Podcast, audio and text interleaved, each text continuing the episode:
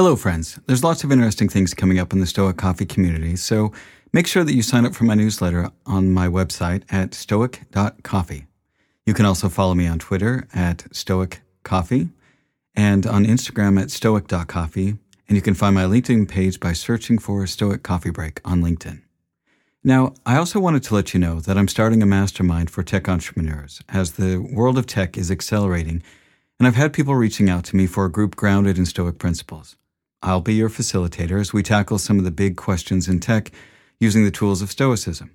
I have a few spots left for senior tech entrepreneurs and decision makers to join me for a one hour bi weekly session. I'll be interviewing candidates to form a tight group for the first cohort of five people, plus myself. Now, if you're interested in joining this, please reach out to me at masterminds at stoic.coffee. Now, again, that's masterminds at stoic.coffee. Thanks again, and thank you so much for listening to the podcast, and I appreciate your support.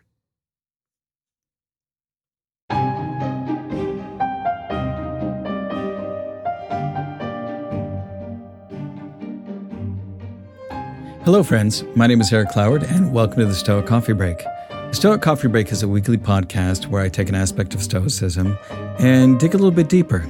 Sometimes that's me talking with somebody about a topic in Stoicism. Sometimes that's me just talking about what's on the top of my mind. I share my experiences, both my successes and failures, and hope that you can learn something and improve your own life.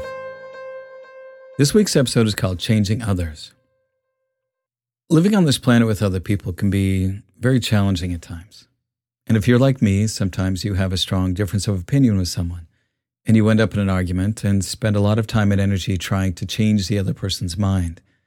We see this play out on social media as well, where people will spend a lot of time and energy trying to debate other people to get them to change. Watching this behavior in myself and others makes me ask the question why do we spend so much time trying to change other people or expecting that other, that other people will change for us? As a Stoic, we know that we can't control or change others. But there's a part of us which really wants the world to change for us. Our brain looks for threats and dangers outside of ourselves in order to keep us safe. And when we're uncomfortable, it's challenging to sit with those things that are uncomfortable. So we look for a cause outside of ourselves. Maybe we don't like what someone else has said, or we disagree with their opinion. We think that if the other person would simply behave or think differently, then we would be happier. And rather than spending our time and energy looking inside, finding what we control in the situation, we try to change what we think is the cause, the other person. The problem with this is that we're misidentifying the cause of our distress. We think the cause is someone or something else outside of ourselves. But really, it comes down to the story that we're telling ourselves. It's the meaning that we give to what the other person said or did. We take their actions and their words and we interpret them to suit the narrative that's going on in our minds. We spin what the other person says in a negative way in order for us to feel better about ourselves. Now, one of the main reasons why we may try to change other people is that we want others to think like us. Human beings are very social animals, and fitting in with others is very important. It's part of what helps our survival. And if there are more people who think like us, then we feel like our worldview is more correct and we feel safer. We feel like we're part of how the world is supposed to be. And when others disagree with us, we may feel like our worldview is somehow under threat, which causes us to feel uncomfortable or even hostile. Now, when it comes to an opinion that we hold very, very strongly, we may unconsciously feel fear when something comes along and challenges our beliefs. We don't like that tension, and so we try to change the other person's opinion. I also think as humans, we're a bit lazy. Or more to the point, our brains are a bit lazy and they try to be efficient. Taking time to figure out where we might be wrong or to figure out the things that we can control takes time and energy. It also takes time and energy to actually control the things that we can. If we can get somebody else to do the work and to change, then that means that we don't have to. But the problem with expecting others to do this kind of work and to change for us is that most people don't want to. And it also makes others resentful because they feel like we're trying to control them. And the changes that we need to make for ourselves don't happen and we don't grow. Also, in the long run, it means a lot more work for us if we expect others simply to change for us. That means that we have to somehow convince all those other people to change to fit our worldview. When someone is properly grounded in life, they shouldn't have to look outside themselves for approval. Epictetus.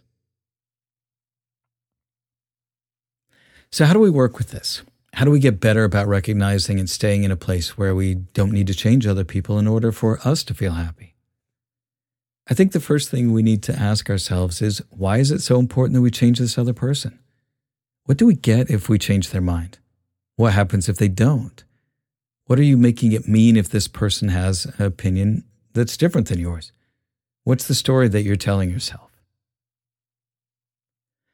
I think a lot of this behavior at least in my experience, comes from insecurity. When we're insecure, we need others to agree with us in order for us to feel okay with ourselves. Our ego needs that validation in order for us to feel okay. When we're comfortable with ourselves, we don't need others to agree with us. Just as we wouldn't argue with someone over whether one plus one equals two, if we're really secure with ourselves, we don't feel the need to convince others, and we don't feel threatened when somebody disagrees with us. One of my favorite Twitter users is the ancient sage, and there's this great quote which kind of sums up a lot of this. It says, Don't argue with people or insist on showing them the truth. Maybe it is you who needs to change your mind.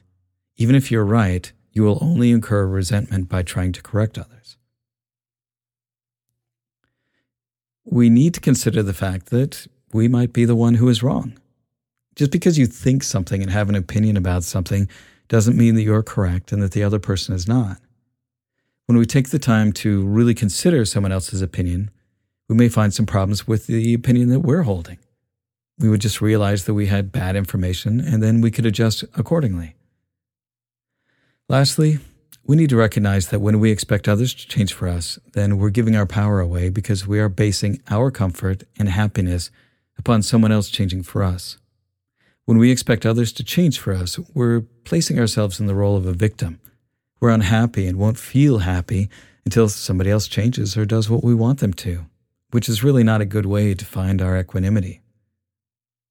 Learning to let go of our ego and our need to have other people think like we do can reduce a lot of stress in our lives.